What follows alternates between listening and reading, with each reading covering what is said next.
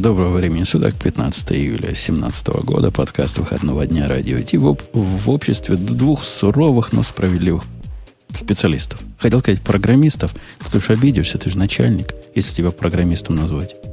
Ну, нет, что то Я, конечно, не обижусь, потому что каждый день я код все-таки пишу. Э, просто его пишу не для своего основного проекта, а для огромного количества своих маленьких подпроектов, ну, хотя бы для того, чтобы не терять квалификацию. Программист однажды, программист навсегда. В обществе двух э, суровых программистов. Э, суровые программистки – сегодня нас покинули, и совсем не суровые, а наоборот, веселые маркетологи с анекдотами и прочими шуточками тоже не с нами. Поэтому, как в старые добрые, 11 э, лет, 12 уже, наверное, скоро будет. Как, в общем, в, ужас в, просто. В далекие, в далекие те годы, когда некоторые из наших слушателей еще в школу не ходили, тогда мы вдвоем с Бобуком зажигали. Но тогда у нас не было вот этого в начале. А теперь оно в начале есть. Это шоу создано при поддержке Digital Ocean. Digital Ocean – провайдер доступного облачного хостинга. Всего за 55 секунд и 5 долларов в месяц вы можете создать свой облачный сервер в одном из дата-центров, расположенных в Нью-Йорке, Сан-Франциско, Амстердаме и Сингапуре, и управлять им с помощью простой, интуитивно понятной панели управления или воспользоваться мощным мощным API. Начните прямо сейчас. Введите промокод радиодефис при регистрации и получите 10 долларов бонуса на аккаунт. В те далекие времена, когда мы с тобой, Бобок, начинали, не только была разница в том, что два или не два, или рекламы не было. Была еще одна разница. В те далекие годы, когда мы с тобой кого-то приглашали в подкаст, этот кто-то мог позволить себе не прийти. Ему за это ничего не было. Слушай, а ну? Это, Еще... это, это, ну, это, это я клоню к следующей теме, на которую я предложил прийти и ответить за все One Password и всю эту компанию Agile Bits. А они частично ответили, но не пришли. Поэтому будут получать по почем получать будет? По сусалам в отсутствии виновника. В следующий раз будут знать, что нельзя отказываться от таких приглашений. Слушай, а вы успели без меня обсудить, я не знаю, или нет? Э, ты же помнишь, как нам один раз хотел прийти носик? Ну, почти даже пришел. Нет, нет, почти он пришел. Он просто приполз. Э, И, по-моему, это было его отлично. Его доставили скорее, да. Это было ну, он хорошо. доставился сам, да. Сейчас как бы нехорошо так говорить. Он все равно был очень крутой чувак, иначе бы его не пригласили. Но все равно это было феерично, по-моему, тогда. Был, э, да. был, был такой случай. Э, я, я даже внезапно в какой-то момент прочитал у Сережи Петренко э, сообщение о том, ну, когда прощались с Антоном, с, с Носиком, э, он пошел, э, Сережа, и не поленился, и узнал, в каком году это было. Мне было лень, вот честно. Он пошел и посмотрел. Я Красавчик. так думаю, 6 лет назад, 7 лет назад. Давно было. Ну, реально давно. Реально давно. Но тем не менее, по-моему, это все равно была веха, конечно. Потому что до этого у нас гостей, которые были в таком состоянии, еще не было. А что, чем тебя смутил, смутил вам паспорт-то? Не меня, весь мир задрожал. Вот это э, трясение всяких э, органов, которое происходит сейчас, напоминает мне трясение сообщества, когда JetBrains попытались сделать вот такое – мы тоже вместе с сообществом так немножко тряслись, но не особо сильно. А здесь OnePassword, у которого палка о трех концах. Во-первых, э, речь идет о том, дорогие слушатели, если вдруг вы спали в танке и не в курсе, о чем, о чем собственно, все возмущаются, они переходят на полную модель по подписке. И как часть этой модели локальные волты, локальные хранилища ваших паролей больше поддерживаться не будут. Ну, в какой-то момент. Там есть объяснение, мы про него поговорим. Но, собственно, суть претензий я озвучиваю. Только в облаке. Минимум цена, по-моему, 3 доллара в месяц на человека. И только в облаке можно хранить свои пароли. По-моему, все-таки цена получается меньше, чем 3 доллара на человека, потому что я, я подписан у них на Family, э, как это, в Family режиме, э, и меня получается существенно дешевле. Но все равно, действительно, они перешли, начали, начинали, начали переходить на эту вот модель уже больше года назад. Да? Нет, ты прав, ты прав, прав. 4,99 на 5 человек, да. но это если ты, да. ну, тебе реально в семья, ну, надо. Но мы же не жулики, чтобы купить на пятерых один. Поэтому, ну, мне в семье никому, кроме меня, не надо. Для меня это 3 доллара в месяц. Это деньги небольшие. Вопрос не, не денег, а вопрос а У меня в семье целых 4 параноика, поэтому... О-о-о. Для меня вопрос не денег, а вопрос резкости. Ну, ты понимаешь, у меня сейчас машина просит, чтобы я ей заплатил 300 долларов в год для того, чтобы активировать возможность удаленного включения двигателя. То есть Офига себе у вас. на фоне вот этого хамства их 3 доллара за продукт, который реально нужен и реально пользуешься постоянно. Я машину удаленно включал за этот год, чтобы не соврать, раза три, наверное. Ты каждый раз, это, считай, 70 долларов стоит включение, если я куплю эту штуку. А здесь постоянно же пользуешься, то есть платить не жалко. Но осадочек все равно остается, нет? Ты знаешь, нет, я наоборот в какой-то момент понял, что мне некомфортно от того, что у меня мой Волт лежал там то на Dropbox, то в iCloud. Я периодически ловил несколько раз баги, баги синхронизации, еще с чем-то. И переехав к ним в облако, я, если честно, выдохнул. Вот я не знаю, как так происходит. Я же, ну, типа, вообще OnePassword это проект для параноиков. Для людей, которые параноидально относятся к своим паролям. И тут вдруг прям что-то я спокойно доверился им, потому что они много лет охраняли мои пароли, э, и я им, в принципе, доверяю. Я им тоже доверяю, но тут же есть другая концептуальная проблема. Класть яйца в одну корзину. Ты доверяешь их э, безопасности, их шифрованию. Я понимаю, я тоже доверяю, иначе в них не держал. Но кроме того, ты еще, безусловно, доверяешь и безопасности их облака. То есть ты как-то все на них поставил. Неужели не лучше вот делать, как все нормальные пацаны, держать э, Vault в каком-то... Ну, в Dropbox я уже давно не держу. Dropbox я что-то не особо доверяю в этом смысле. Но в, в iCloud с синхронизацией проблем нет никаких. Айфончик цепляется к этому ко всему. Они, какую, они там объясняют, там дальше мы поговорим, какую проблему они могут решить этим и какую проблему они решают. Но я, честно говоря, не понимаю, где тут проблема, ну, кроме проблемы денег, которую они отказываются э, озвучивать как реальную причину. Зачем Смотри, я, я не использую iCloud для синхронизации, я тебе точно скажу почему.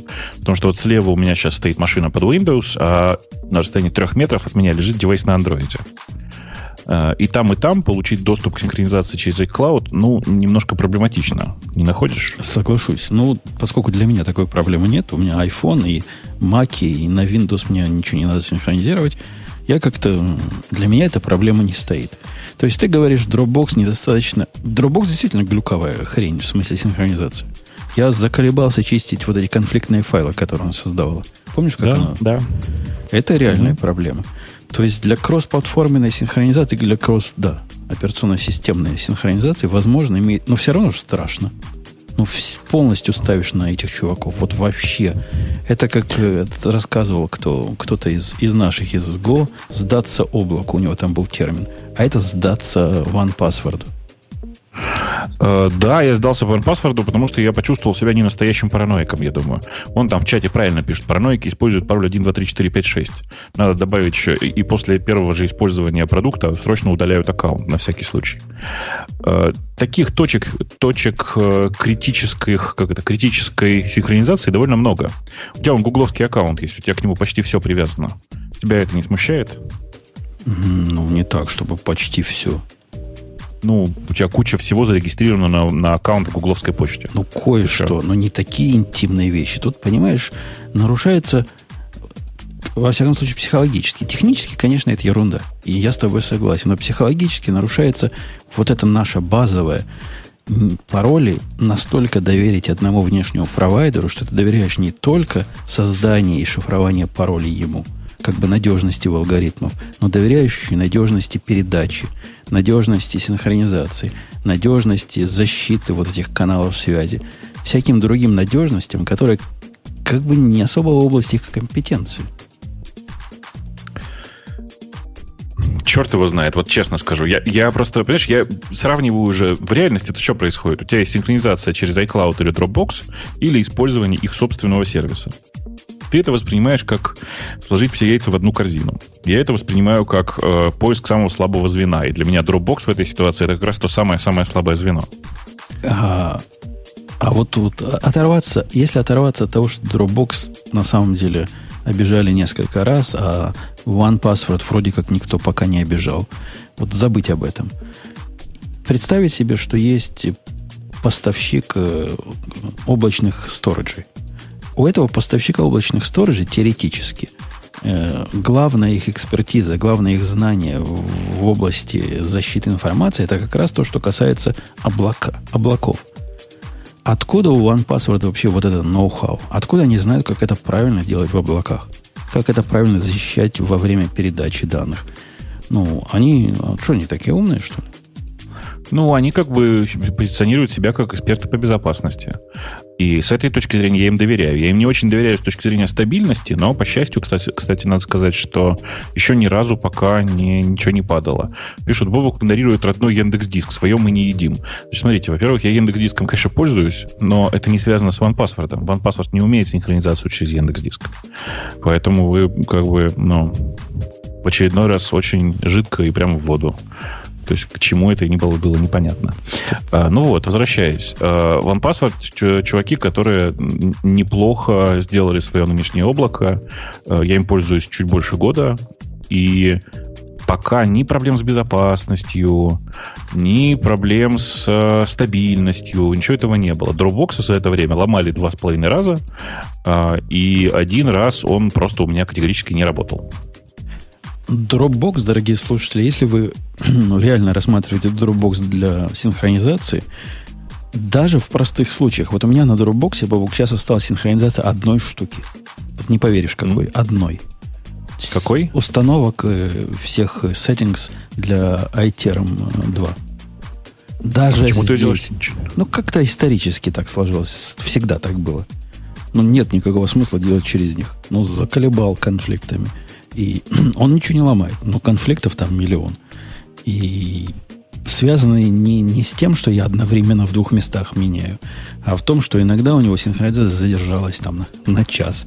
За этот час я уже другой компьютер открыл. Ну, вы понимаете, как конфликты могут возникнуть. И возникают постоянно. Надо перенести... Кстати, сейчас обновился iTerm 2 вдруг у меня резко. Видимо, я на беты подписан. Вы видели, дорогие слушатели, какая там чудовищная красота вылазит теперь? Нет, версии? а что там? Но теперь ночной, не ночной, черный режим э, обрамлен черным title bar ом.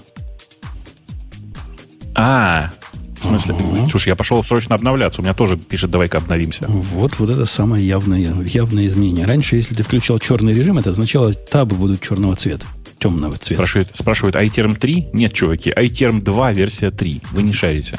Да, iTerm 2 версия 3. Бета, бета, суровая бета. Там... О, класс. Чтобы вы понимали, у вас сразу настигнет беда. Я, Бобук, должен был раньше сказать, как человек порядочный. Но ты всегда можешь откатиться. Главная беда, если ты используешь TMUX интеграцию – а я не использую сейчас. А, вот если для я тех, отдельно кто... внутри использует MUX. Я, ну, я начал использовать, подсел прямо на MUX интеграцию, очень круто было до этой версии.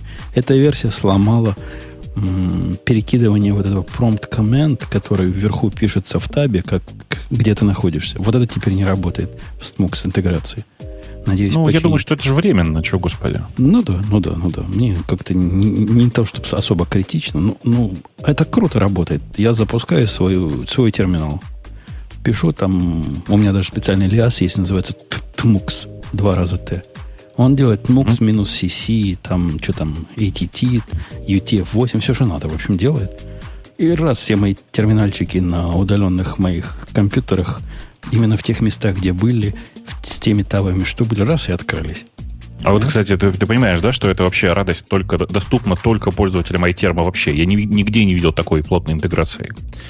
Uh, я, я на Linux такой плотной интеграции не видел, чтобы так TMUX сессии разворачивались внутри uh, терминала эмулятора. Mm, Красиво да. прямо. Алексей спрашивает, зачем табы, если уже есть TMUX? В этом же смысл интеграции. Ты вообще про TMUX не думаешь здесь. TMUX для тебя прозрачно интегрирован. Тебе удобно, мне удобно табами. Мне не хочется переключаться там по Ctrl-BC, Ctrl-BN и Ctrl-BP и прочим разным. Почему не переключаться, как нормальные люди? Почему мне надо думать, что у меня бежит тмукс где-то? И ну я... да, нет, это, это правда реально очень сильно удобно. Это такой, в результате у тебя получается терминал, который умеет, имеет свойства Тмукса, но с нативным интерфейсом, как у macOS. Да, да, именно так, как Бобук сказал. Э, OnePassword ответил на вот эти инсинуации статьей. Причем инсинуации были несколько дней, там все сообщество бурлило, по-моему, на на Hacker News там сотни комментариев, или на Reddit сотни комментариев, в основном гневные. Мол, мы вам верили, мы вот... Они же были дарлинг до этого, просто зайчики нашего хай-технического мира. Вот до этого, до этого момента. Теперь... Ну, мне кажется, они все еще зайчики. Я, главное, не понял. Скажи, пожалуйста, я просто я не читал этого. Я ведь переехал в облако и не переживаю уже по этому поводу. А для вас-то какое-то объяснение сделали, когда они вернут обратно? Они, э, собственно, с чего этот э, начался кипиш? С того, что шестая какая-то версия для винды убрала возможность локальных волтов. И с этого началось, началось кипение. А, для винды, господи. Господи, все понятно. Ответ официальный их вот такой. Ну, не официальный, блог. Статья в блоге. Мне кажется, если был Грей, он бы поддержал меня, что так не надо писать официальный ответ. Ну, э, они все-таки технари какие-то. Я пойду сейчас его посмотрю. Это официальный... Или он в Твиттере официальный ответ? Не, он у нас вот уже выбранный. Про, про любовь, э, мир, дружбу, жвачку. И как, как у них начальник любит счастливых One Password э, пользователей, и он счастливый от этого One Password Maker. Какое-то такое хиповство, вот сплошные хиппи, япи и прочие и прочее. Кто там, кто там в чате пишет, что были утечки в 2015-м? Вы, простите, его с LastPass не спутали? У нас в Твиттере чувак пришел, говорит, как вы можете на OnePassword переходить на LastPass? Ваш OnePassword дырявый, он постоянно, значит, его ломает. Человек, который на LastPass сидит, вот это нам рассказывает. Вот это ну, перенос. Это, безусловно, смешно. Это к, психи... к психотерапевту с таким надо.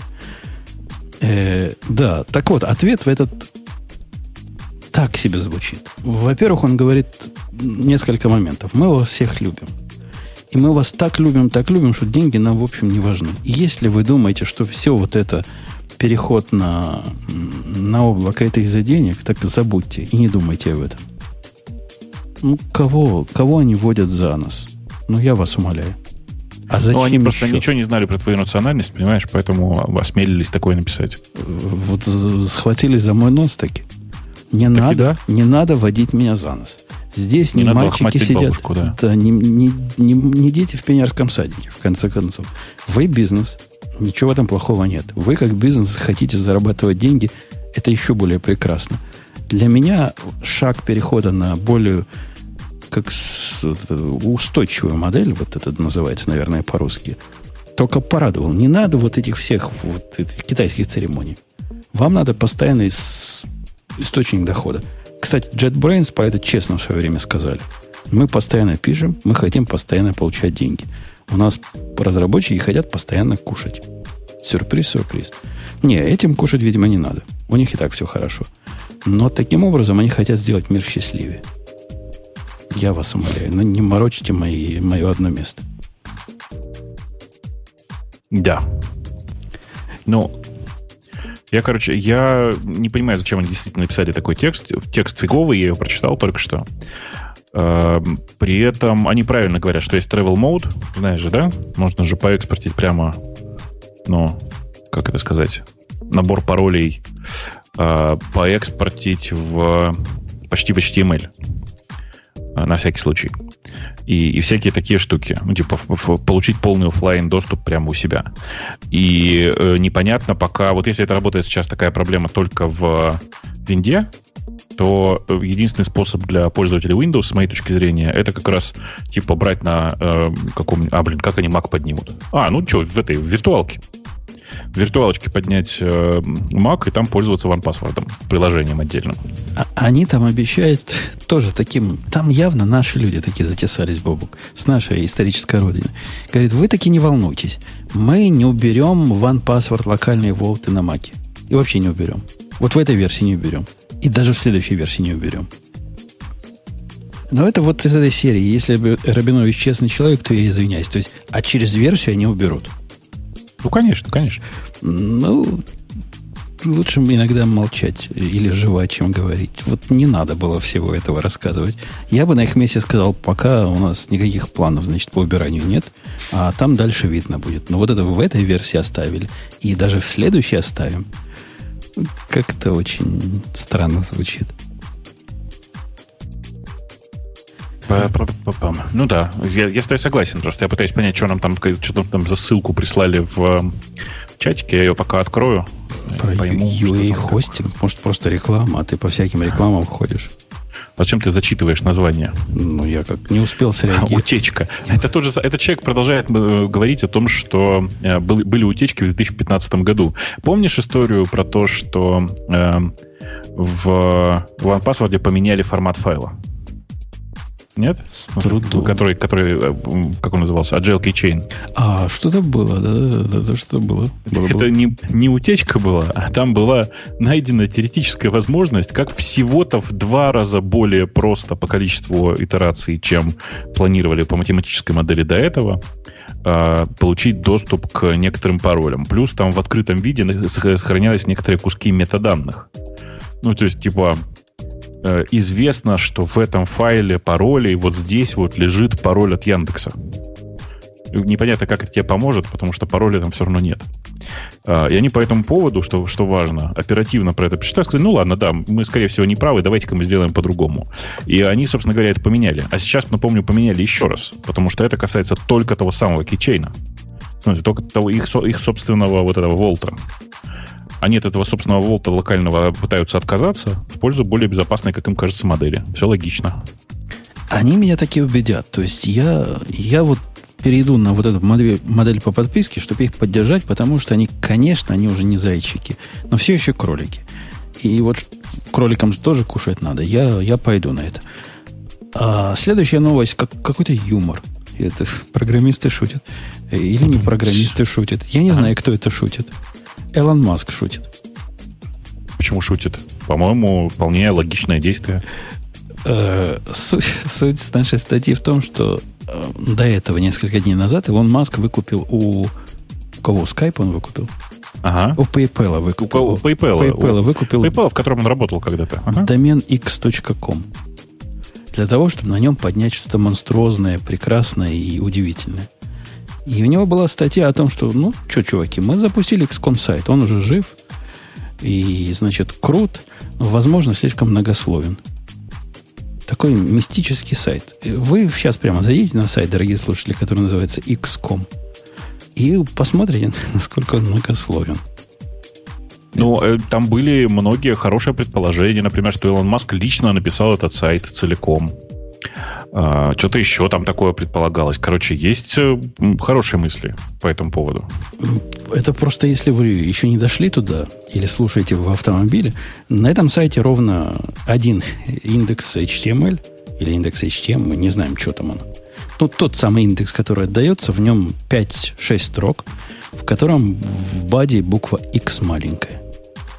Собственно, все. все. больше ничего. И больше нет ничего. Есть пустой хед зачем-то, есть бади с буквой X, и открывается, закрывается HTML-таги.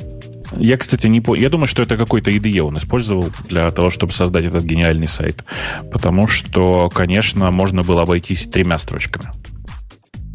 Ну, да, поэтому он, может, и называет его немножко многословный. Вот эти лишние строчки. Да. То есть хеды не надо было открывать-закрывать? Или надо? Хеды вообще можно пропустить. Хеды а, можно. И пер- перевод строки после тега и перед тегом лучше тоже было убрать. И я скажу больше, можно было просто HTML, X и закрыть HTML. Без всякого бади эффект был тот я, же самый. Я тебе больше того скажу, можно было не закрывать HTML. А, тоже не закрывать, догадалась. То есть, ну, реально многословный сайт получился. Конечно.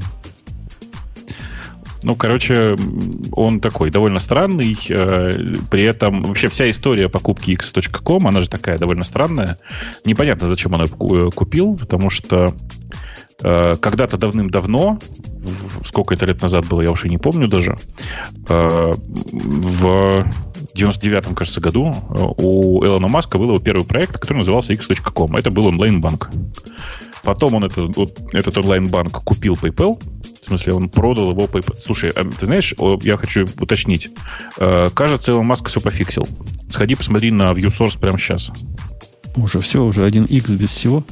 Я а. только что сделал э, HTTP XCOM, ну вот, к, утилиточкой. Ага. И там нет, нет вообще никаких тагов. Он текст plain, а, да, да. текст HTML да, да. дает, но, но просто X. Да, так, оно так тоже должно работать же, это же известное дело. Ну вот, э, стыдно, конечно, что с той стороны Apache, а не какой-нибудь нормальный сервер. Мы с тобой понимаем, да? Как бы о чем мы говорим? Ре, не, реально, контент, длина контента 1 байт. То есть конкретно X отдают. Apache 2425, да, мы видим. Да. Ну, позорище, конечно. И, ну, чуваки, кор... ну, вот это, вот ну, как это называется, чтобы не писала какую версию, но в... Какая директива для Apache, я не знаю. Я уже тоже не помню. Ну, ну типа, такая есть версию, конечно, стоило бы. Nginx, да, вот стоит это делать всегда. Ну, Все так. Параноиков. Все так. Эм, в общем, я к чему все? Э, конечно, Э, это прикольно, когда человек выкупает свой старый-старый домен. PayPal, надо сказать, что после покупки компании, э, которая как-то по-другому называлась и владела доменом x.com, он его ни разу не использовал, этот домен. Этот домен все там, сколько, 20, получается, почти лет, 17, э, просто простаивал. А домен, как мы понимаем, довольно крутой. Ну, x.com, круто же. Поэтому Илон Маск его выкупил, ему позволили, как он сказал, выкупить этот домен. Я не знаю, за какие деньги он его купил. Я думаю, что это несколько миллионов, потому что домены такого, ну, так, с таким коротким названием обычно стоят примерно столько. А, и что-то на, что он на этом будет делать, на этом домене, тоже не очень понятно. Может быть, учиться HTML, видишь, программировать, тоже дело. Может быть. Ну, я бы на его месте там какие-нибудь странные, бессмысленные, таинственные проекты. Вот один уже есть. X-проект уже есть первый, который возвращает один байт. И, и дальше в эту сторону двигай его. Ты прям понимаешь. Понимаешь, в какую сторону двигать. Ну, такая юмористическая новость. А вот что касается Alibaba, который стал клауд-провайдером, это новость вообще? Или просто они были всегда, мы не знали? Ну, они довольно давно, если речь идет про Alibaba Cloud, они, конечно, очень давно существуют как таковые. Э, мы про них знаем дав- дав- довольно давно уже практически все. Э, они просто вывесили э, англоязычную страницу с описанием, как тут подключиться и что тут делать. То есть для этого они были, но для своих, для китайцев. Потому что кто еще может не англоязычную страницу прочитать? Ну да. Э, при этом мне очень смешно, как они про себя написали, мне очень нравится. Это самое большое облако в Китае, облачный провайдер в Китае, и четвертый по размеру в мире. Вот как формулировка просто, по-моему, крутая. Ну, не скажу же они тебе честно, последний из, из настоящих. Ну, вот они Почему последний? Ну, кто? Из настоящих есть три. А если они четвертый, ну кто у нас есть? Amazon, Microsoft. Есть Google. Amazon, сразу после него Azure, и там Google Compute Engine. Да, сбоку. ну вот, вот, вот. Они, значит, четвертые в этой, в этой тройке великих. Ну ладно, молодцы. Последнее Мне кажется, место. они могли Первое место снизу. сказать, что они и не четвертые, а третьи, если бы там померились правильно, как, как, как китайцы любят. А как китайцы любят?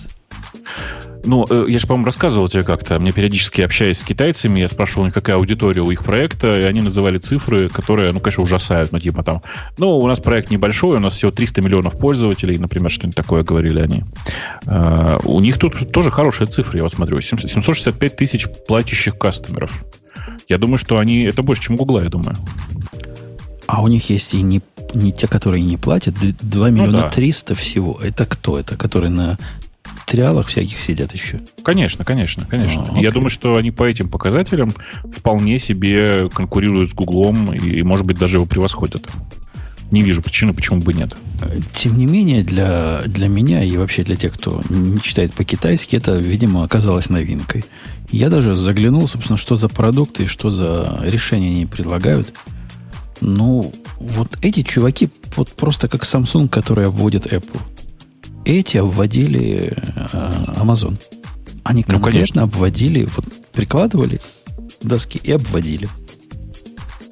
причем обводили, как мне кажется, в не очень правильном порядке. Почему? Потому что, э, например, делая свой собственный, как это, свой собственный EC2, да, причем такой, знаешь, с автоскейлингом, все как, поня- как положено, и делая свой собственный S3, они кинулись сделать свой э, типа road, в смысле свой DNS-сервер, сильно позже. Какой-то там, типа, вот недавно совсем сделали.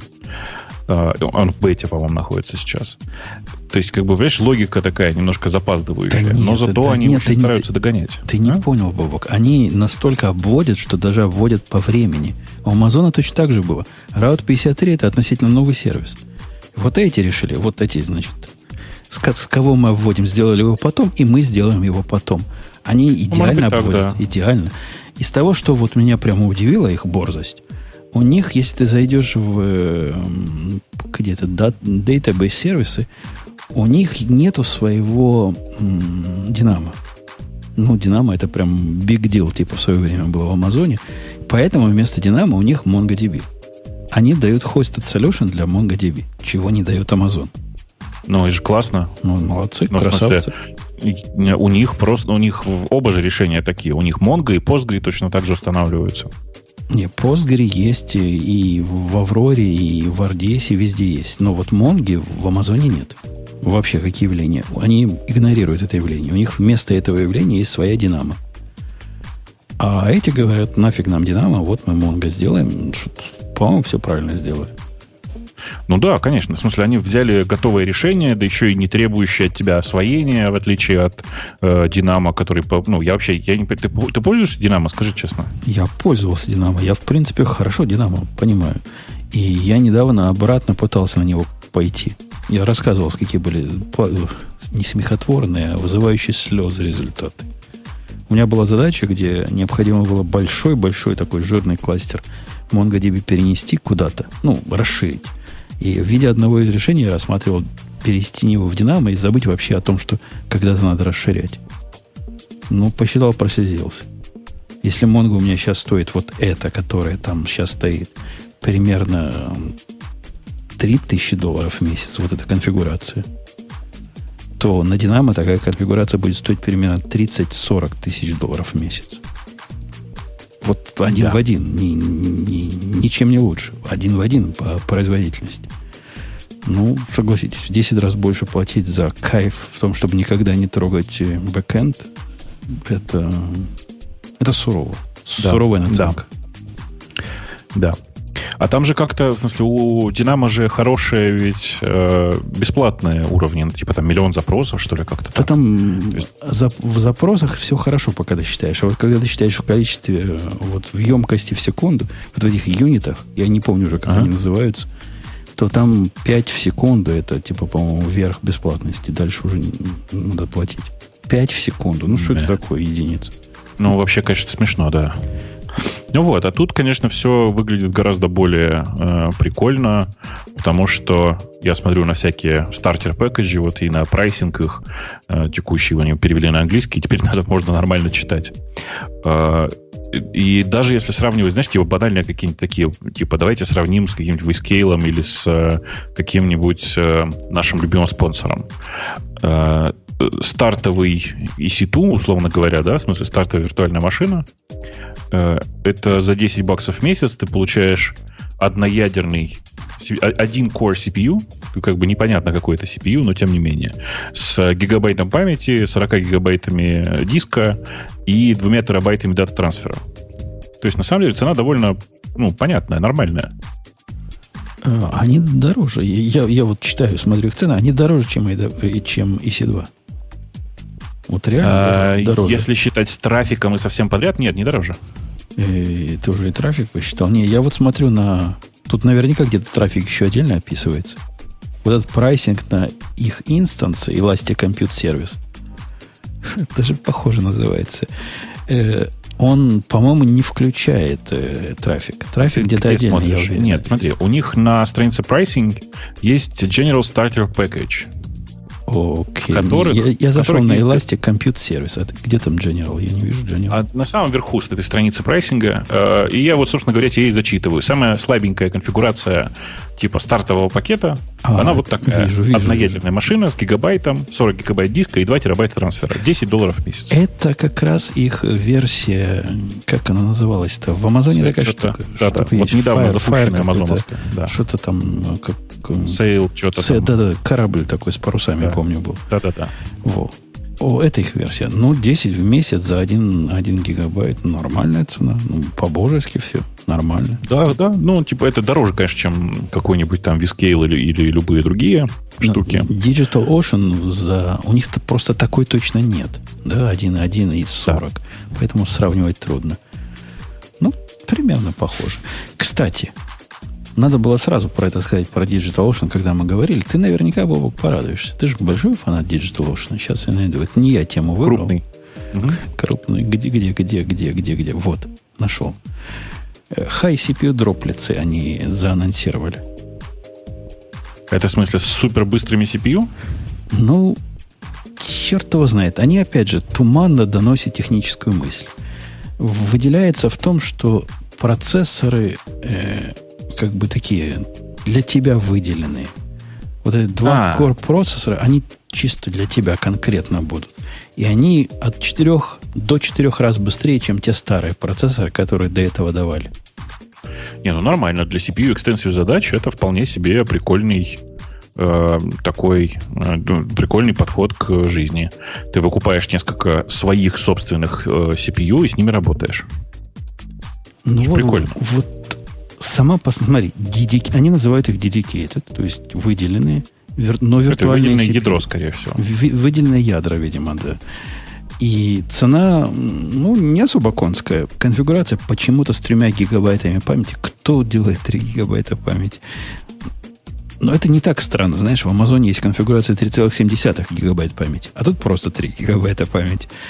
Два ядра, вот этих выделенных, и 20 гигабайт SSD про трафик ничего не сказано. Сколько трафика это будет в это включено? Черт его знает. Это стоит 40 долларов в месяц. Ну да. Ну и дальше идут цены. Самая дорогая 48 гигабайт памяти, 32 таких ядра, 640 долларов в месяц. Мне почему-то кажется, что мои 32-ядерные конфигурации, это, наверное, какой-нибудь M4, 4 Large будет – или 4X Large, как в Амазоне, по-моему, они дешевле, чем 640 долларов обойдутся, если покупаешь с этим, с то, что они называют RI, э, Reserved Instance, когда ты на год вперед берешь обязательства. Хотя, ну, хотя трудно их сравнивать просто по номерам. Черт его знает, как оно в жизни работает. Вот я и говорю, что мне кажется, что непонятно, как сравнивать, но цена кажется более-менее адекватной. Э, народ наезжал, что что за дела? Вот эти высокопроизводительные инстансы такие, столько памяти, столько процессоров а, и всего 20 гигабайт SSD. Им правильно утверждает, отвечает там чувак, я в комментариях видел, мол, проснитесь, у нас теперь есть Elastic Storage – как у них называется-то Elastic? Ну, вот то, что, то, что Elastic Storage называется. Их собственный S3, короче, у них, да, есть. Не S3, EBS, их собственный EBS. Да-да, EBS, EBS, конечно, в смысле, не, да, ага, не объектный Storage, а Elastic. S3 да. мы только ждем еще. А да. EBS у них есть и подключается как Канады. Ну, правильно отвечает. В, в Амазоне, я напомню вам, другого уже ничего и нет. И это правильный путь. Нафиг нам вот этот локальный сторож, который привязан к вашей машине – отвалиться может, помереть может. Будем сторож в клауде использовать.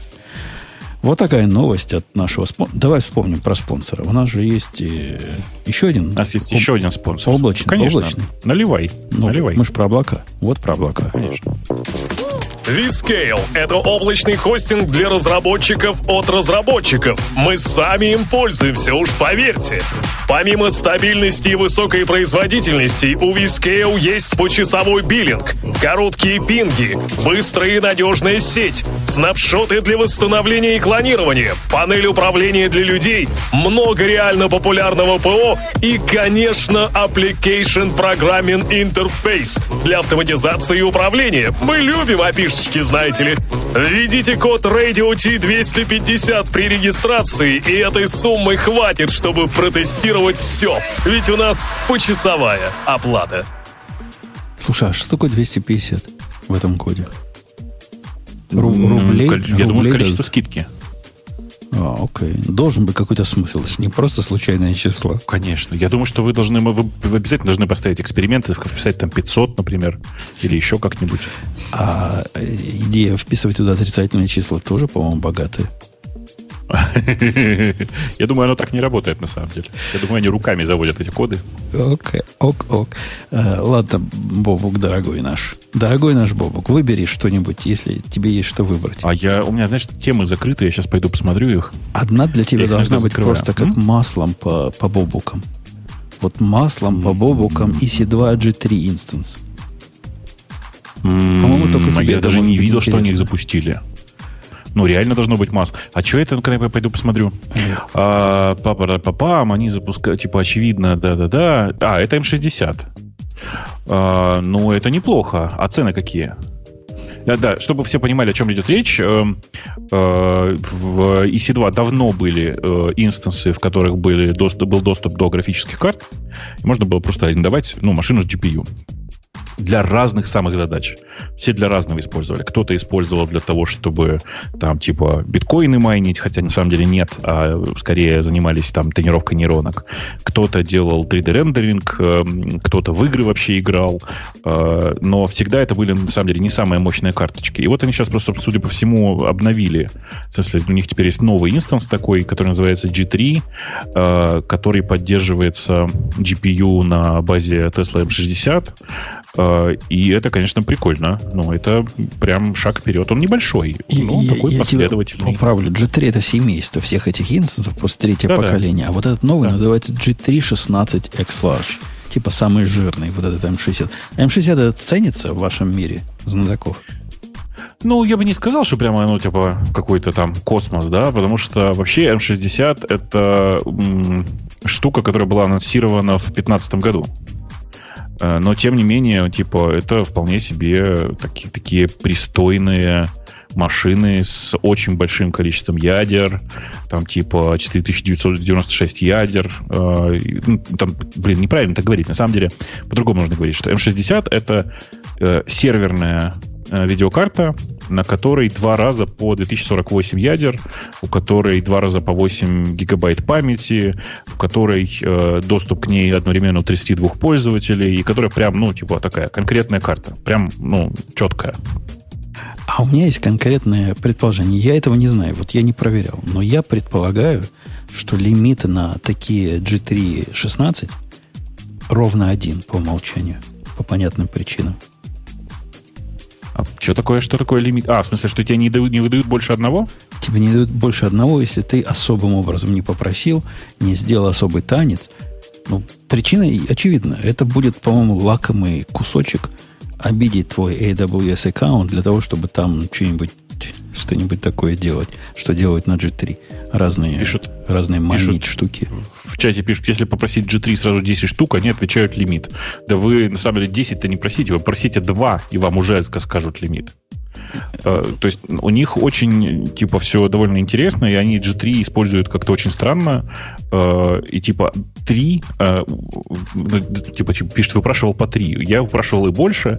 Все зависит от того, насколько у вас как это прокачанный аккаунт, и насколько у вас много взаимоотношений с Амазоном. Но кажется, что они сейчас дают по одной в одни руки, а все остальное только через поддержку. Ну, вообще, вот я не знаю, как, у кого какой опыт с э, упрашиванием на лимиты, но мне это видится не ограничительной мерой, а защитной мерой. Если они тебя знают, и ты просишь, дай мне там, у тебя было два до этого, у меня чего-то было два, не помню, какого-то вида инстанции. Я им написал, чуваки, ну, чтобы два раза не вставать, ну, дайте мне их сто. Они говорят, ну, ладно, ну, сто число некрасивое, давай мы тебе 128 дадим. И говорю, ну, ладно, 128 нормально. Теперь ну, у меня да. каких-то там 128, я уж не помню, чего, каких. Они не со зла. Вы, вы, они пойдут ну, навстречу. Они вас защищают не, таким образом. Ну, они не вас защищают. Не, не надо. Это средство для э, более точной организации бизнеса. И, э, ну, и там есть же технические ограничения, же не всегда же можно на самом деле легко выделить э, большое количество, ну, типа там, давай представим себе, вот смотри, вот есть э, э, грид на Tesla M60. У нее конкурентных пользователей 32. А, если ты вдруг скажешь, что тебе нужно 10, э, типа, 10 пара, как это сказать, 10 чего? Типа 10 параллельных доступов к ней, то э, им нужно будет искать где-то, ну, заполнить недостающие слоты. И может так оказаться, что на такой карточке будет всего два, два пользователя, каждый из которых занимает по 10 слотов, а все остальное болтается свободно. Ну, короче, там просто довольно сложно э, организовать Короче, вот эта игра в, в упаковку, она довольно сложная в ситуации, когда ты просишь много чего-то сразу, много какого-то ресурса сразу. Зимба пишет, что у них вообще, чтобы лимит подняли, надо доказать, что тебе не хватает. Не надо ничего доказывать. Но там есть такое место, в котором надо написать, а зачем оно тебе надо. Никаким доказательством формальным это не пахнет когда у меня всего два таких инстанса поднято, как я могу доказать, что мне надо еще 64? Да никак не могу. Могу сказать, что мне надо, вот я планирую тут расшириться, и, возможно, мне понадобится. И дадут. Ну да. Ну да. Так что никаких, ни, никакого времени доказательств, никакой злобности. Они наоборот рады, если ты у них купишь, дорогие. Дорогой мой Зимба. Просто не хотят, чтобы потом ты пришел и сказал, меня тут хакнули, верните мне все мои деньги. Такая защита и вас, и себя одновременно. Э, в общем, Бобук одобряет новый М60. А какой бы Но надо мы... было, надо было, а? вот если бы ты был Амазоном, какой надо было бы вкатить? Ты знаешь, я думаю, что невозможно сейчас. То, что я бы хотел, я бы хотел иметь возможность закупить прямо фермы с 1080 титанами, э, все такое, но это не амазоновский бизнес. Вот в чем проблема. То есть это должны быть dedicated машины, э, и такие, ну, так, такие сервисы есть, где можно прийти и закупить много готовых графических карт. Э, прям, ну, в смысле, в твои, в твои сервера. При этом тут в чате пишут, а что майнить эфир еще выгодно. Нет, майнить эфир на, на этих машинах выгодно не будет, не надейтесь. Как нет? А если украсть?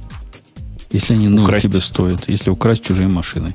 Все две. А, нет, если украсть, то это прекрасно, и я думаю, что так даже уже делает кто-нибудь. Ну, вот поэтому, поэтому мало и дают. Э, окей, следующая тема у нас Бобука наверняка сильно возбудит. А? Потому что у нас э, Расс, Расс, Расс Кокс. Кокс, Расс. Короче, Расс Кокс. выступил на, по поводу... А, Расс. Да. Расс угу. Кокс. Кох, Кокс.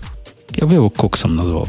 Это по-моему, нормально. Короче, Кокс, Кекс выступил, рассказал о пути движения в Go 2, и сообщество Go затрепетало. Любители Go затрепетали, ненавистники Go затрепетали, и пострадавшие от питона затрепетали. Все трепещут. А какие у него основные идеи? Я, если честно, я, я видел это, это, этот хайп вокруг э, его письма, но я, если честно, настолько далеко сейчас от Go, что я просто внутрь даже не смотрел. Что там было самое бугуртесь, как это, взрывающее? Очень э, взвешенный и разумный подход. Вот очень взвешенный подход. Редко в современном мире, где э, мы все сломаем и заново построим, это я на тебя, GitLab, смотрю, э, встречается вот такая взвешенность. Я всячески приветствую их консерватизм я всячески приветствую. Он выступил, сказал, что да, действительно, год-два – это, видимо, реальность. Мы в эту сторону думаем. И думаем, как к этому подойти. Идея это а, Go 1, это была версия Go, ты, возможно, не знаешь, но до версии 1 они вносили количество изменений, ломающие совместимость.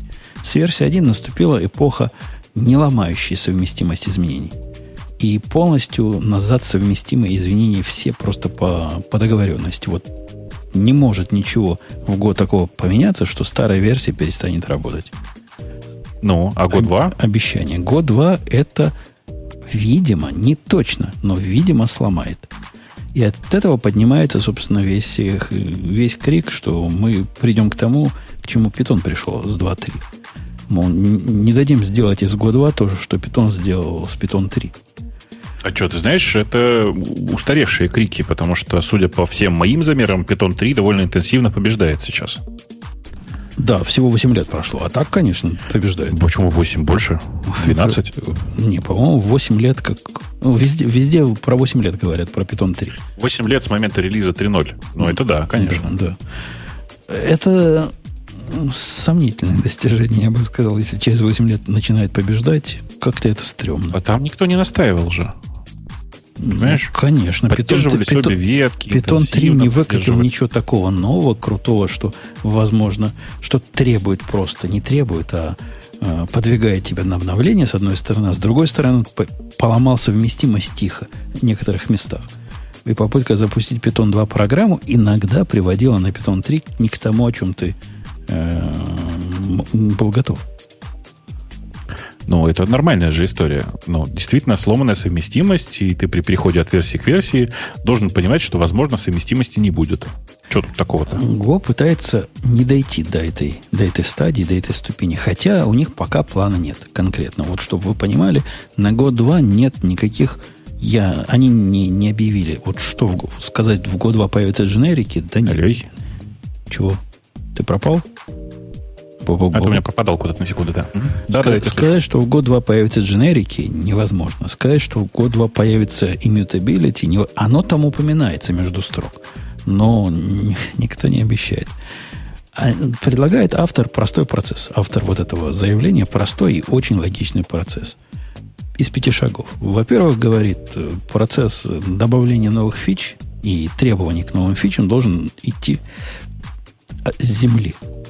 И как я с ним согласен, вот, вот просто вообще конкретно согласен. Надо думать о добавлении новых фич и того, что не хватает, от задач, которые вы используете. Если вы Go используете, а не смотрите на него теоретически и кричите, у нас тут нет дженериков, я тут ничего не могу сделать. Или как в комментарии, я там даже не выдержал на Хабре, чувак один написал, вот просто классический комментарий, золотую книгу комментариев – ты не видел, да, Бобу, какой комментарий? Нет, не можешь догадаться. У него ну, предложение, предложение на год 2. Вместо того, чтобы публичные и приватные области видимости uppercase, lowercase, как в год сделано, он предлагает поменять на подчеркивание. Ну, как в питончике, чтобы было. Вот это пример тот самый бессмысленного требования, который, с одной стороны, показывает, что человек, видимо, Go не пользуется вообще. Ну вот реально, если ты пользуешься Go, зачем ты его пытаешься питоном сделать? А во-вторых, пункт номер два, определи и объясни проблему. Объясни мне проблему большой буквы, как публичной области видимости, и объясни мне, почему подчеркивание эту проблему решает. Да нет, такой, конечно, никакой проблемы здесь нет. Это чувак решает непонятную проблему, и э, ты знаешь, это как теперь классическая шутка уже. Мне кажется, человек просто пошел не в папу и не в маму, он просто пошел нафиг в этой ситуации. Есть, я почитал сейчас этот, этот текст, про, который, который называется «На пути Go 2». Хочу сказать, что Э, текст написан действительно очень взвешенно, и я понимаю людей, которые, которые, которых взрывает от него. Дело в том, что фанаты Go, которых я встречал, они делятся на две категории. Первые говорят, да-да, все хорошо, но вот тут вообще все надо переделать. А вторые говорят, знаешь, как помнишь, как был такой прекрасный пирожок про то, что э, Бог создал труд и обезьяну, чтобы получился человек. А вот пингвина он не трогал, тот сразу вышел хорошо. И вот есть фанаты Go, которые утверждают, не надо ничего менять в синтаксисе, и так все прекрасно. И этого, конечно, не бывает. Ну, потому что окружающее пространство меняется. И не, нельзя сделать стабильный язык, который, типа, там, в течение 20 лет не меняется. Поэтому, конечно, рано или поздно вы к Go 2 придете. C смотрит а, на тебя. Что? C смотрит C? на тебя. Ну, да. кто сейчас пишет на Си? Давай. Ага. Кто сейчас всерьез пишет в production, production код на C? Ну, к тому, что невозможно. Я к тому, что бывает. Не, не, можно. Которые... Можно. Есть один проект, где-то, как ты я проект видел, по-моему, тоже этого, то ли раз, от кого-то из крутых в, в год тусовки, называется какой-то кэш. Типа замена мемкэшу на Go написано, не помню, групп кэш, по-моему, называется. Или Go групп кэш. И на Reddit кто спрашивает, говорит, чуваки, в этом проекте уже там с 2014 года нет ни одного комита, ни одного комментария. Он мертв или что? Автор отвечает, проект решил свои проблемы, там дописывать больше нечего. Он настолько прекрасен, что там улучшать больше не. Может, и Go настолько прекрасен, синтаксис, что улучшать больше нечего. Ага. Понятно. Вот. Нечего улучшать. Понятно Б- все. Бывает такое. Я говорю, как пингвин. Сразу вышел хорошо. Угу. Ну, не, ну, серьезно говоря, в Go, конечно, не тот случай. Там улучшать просто отсюда и до забора. Но я повторю свое старое высказывание. Мне не кажется, что отсутствие дженериков это главная проблема в Go. Да, Там конечно, проблемы нет, поглавнее. Нет, ну подожди, ну, э, э, язык, который изначально сделан с отказом от объектной парадигмы, а он такой, на самом деле. У него внутри нет парадигмы объектов. Ему и дженерики в чистом виде, но они как, как мертвому припарка, они ему не очень так, чтобы и нужны. Об этом автор, собственно, статьи и говорит, что ему бы хотелось, и, и вот сообщество это восприняло в штыки. Вот конкретно восприняло в штыки. Но не то сообщество, которое, мне кажется, на Go пишет, а которое со стороны смотрит. Ему хотелось бы примеры большого проекта, где без отсутствия дженериков не жизнь, а каторга. Ну, вот реально чувак спрашивает, ну как?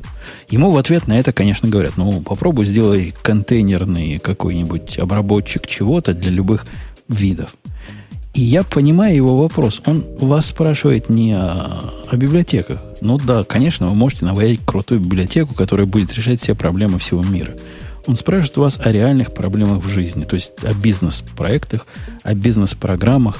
Вы пишете что-то, вот напишите ему пример, где вы без дженериков жить не можете вообще конкретно никак.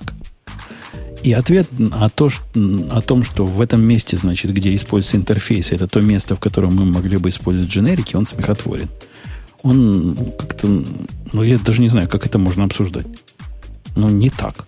Процентов 90 мест, где используется интерфейс, ну, интерфейс, вот этот, как бы, объект их, самый uh-huh. низкоуровневый, это вовсе не значит, что в этом месте вы сможете, захотите, и вам понадобится использовать дженерики. В некоторых возможно – вот 90, по-моему, это очень оптимистичное даже замечание. Я бы сказал, 98% дженериками не покроется.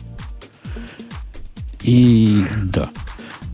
Короче, он описывает систему из пяти шагов. Во-первых, использовать, во-вторых, найти проблему, э, объяснить ее. Вот мы как бы на этом этапе, в смысле Go. Два. Найти проблемы, которые не решаются текущей инфраструктурой, текущим языком объяснить. Номер три предложить или обсудить решение. Номер четыре – реализовать решение. И номер пять – доставить это решение в язык. Очень логичная цепочка. Вот очень логичная, взвешенная цепочка. Просто респект и уважуха. Да. Призывают они к помощи сообщества, то есть давайте, говорит сообщество, выкатывайте свои use но не на уровне, ах, хорошо бы, чтобы у нас с подчеркиванием все начиналось. Но это бессмысленный шум сообществу. Это бессмысленный шум. Находите проблему. Вот есть у вас проблема, например, э, у меня есть десяток проблем, которые я им напишу. Ну вот описывайте конкретные реальные проблемы, пишите, с какими костылями, с какой матерью вы сейчас их решаете, и как, с вашей точки зрения, можно было без костылей, с меньшей матерью эти проблемы решить. Это будет конструктивный подход. Шансов, что его воспримут в язык, не так, чтобы много, но они не нулевые. Да. Э, окей. Окей, окей, окей. А чтобы избежать, кстати, Python 3, Python 2 беды, они там предлагают вносить инкрементальные изменения и до степени возможности совместимости, ну, пока это физически допустимо еще. То есть, если это можно сделать совместимым, делать совместимым. Если это нельзя сделать совместимым, вот дойдем до этапа, тогда уж Тогда будем думать ну, о я, проблеме. Я, кстати, не уверен, что это хорошая практика. Потому что это на самом деле практика не языков программирования, а продуктов типа Windows, которые в течение 20 лет тащат за собой э, кучу кода, написанного для DOS. Ну, не нужно так делать. Mm, ну, я не знаю. Меня, я знаю. меня пугают да. продукты, давай на микроуровне. Вот, чтобы не на глобальном, Windows это слишком глобально. Вот на микроуровне вышла версия 3 библиотеки, которая используется, называется Чай. CHI, которая. Угу. Это такой раутер, не очень продвинутый, очень близкий к э, классике, такой тонкий, тонкий слой. Такая микробиблиотека для удобного раутинга, рендеринга и прочего, связанного с HTTP доставками. Ну. Вышла версия 3. Эта версия 3 конкретно поломала кучу совместимости с предыдущей версией – в таких местах, в которых я даже не понимаю, в чем выгода. И теперь я стою вот как, как вы буквально на, на раздумье. У меня все проекты на предыдущем чае на этом. Я его завендорил, я, я на, могу и дальше на нем жить. У меня нет никаких проблем. И теперь вот если я хочу получить свеженький, новенький чай зачем-нибудь, для меня это серьезные и болезненные телодвижения. Он реально сломал совместимость. И я практически уверен, чтобы добиться того, чего они хотели добиться. Ну, например, Бобу, простой тебе пример я тебе скажу. Я тебе скажу простой пример. Когда ты описываешь, я тебя слушаю. Когда да. ты описываешь раут в два версии, ты можешь написать слэш бобук слэш двоеточие енот. Ну, енот, енот будет параметром, да? Который, да, да, да. Новая версия говорит, не, это устаревшая технология. Мы будем писать слэш бобук, потом открыть фигурную скобочку, енот, закрыть фигурную скобочку. А на, на, но зачем? А, затем, что ты можешь... Зачем они это сделали? Вот я объясняю, какую проблему они решают. Затем, что вдруг тебе захочется композитный URL строить с параметрами. Например, енот закрывается скобочка минус э, енот номер два в скобочках минус, не знаю, под окном. И каждая из этих трех частей может быть отдельным, так сказать, паттерном, который, по которому ты мэтчишь. Это, на мой взгляд, очень экзотический и редкий use case. Тут настолько редкий, что для этого менять корневой синтаксис э, мэтчинга URL, по крайней мере, безумно. Да, но э, мне кажется, что они решают совершенно непонятную задачу, потому что, в, ну, типа, вложенные, вложенные композитные URL, это, конечно, иногда бывает, но крайне редко. И уж я тогда буду решать эту проблему внутри, э, как это сказать, внутри функции, в которую раутится, а не так. Строя там типа сложные параметры. Конечно, и у них теперь можно регекспы внутри вот этих параметров. Ну, убивал бы за это. Вот просто они шли от простоты, а пришли вот к этому. Э, да. Не, не, не.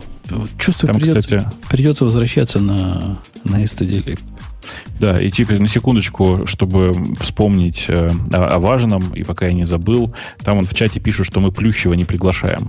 А чем мы реально Плющева не приглашаем? Ты знаешь, да, что он, э, у него перестал, э, у него пропала передача, которая раньше была в субботу вечерним вечером, и теперь его снова, снова можно приглашать. Когда последний раз я к нему приставал, он говорил, ой, чуваки, у меня... Помню, мы с тобой приставали. Он говорил, да. что у него передача как раз вот. а позовем. я тебе говорю, она кончилась. Ну, ты, ты же к нему ходок туда, так зайди и скажи, типа... Сошел, не, не, ну подожди, мы как давай... Вот, ты, как, ты, ты, его, ты его Юркой назови, скажи, Юрка, заходи к нам. Не, не, это не тот Юрка, понимаешь, поэтому э, типа можно просто в какой-нибудь негиковский выпуск позвать, особенно когда есть о чем поговорить, чтобы ему там вопросов подготовить и вообще. Ну да, приготовимся. Э, У тебя какие-то сообщения приходят. Это пришло сообщение по поводу погоды что-то с погодой такое, что восклицательный знак выскочил и говорит наводнение, наводнение. А, у нас тоже было. Классно наводнение. так. Я съездил на Alpha Future People на фестиваль. И там так классно вообще просто. Как тебе цитата? Вы, пожалуйста, на VIP-парковку не ездите. У нас там 4 часа назад утонула скорая помощь. И, и чтобы ты понимал, она реально утонула. Там было полтора метра воды.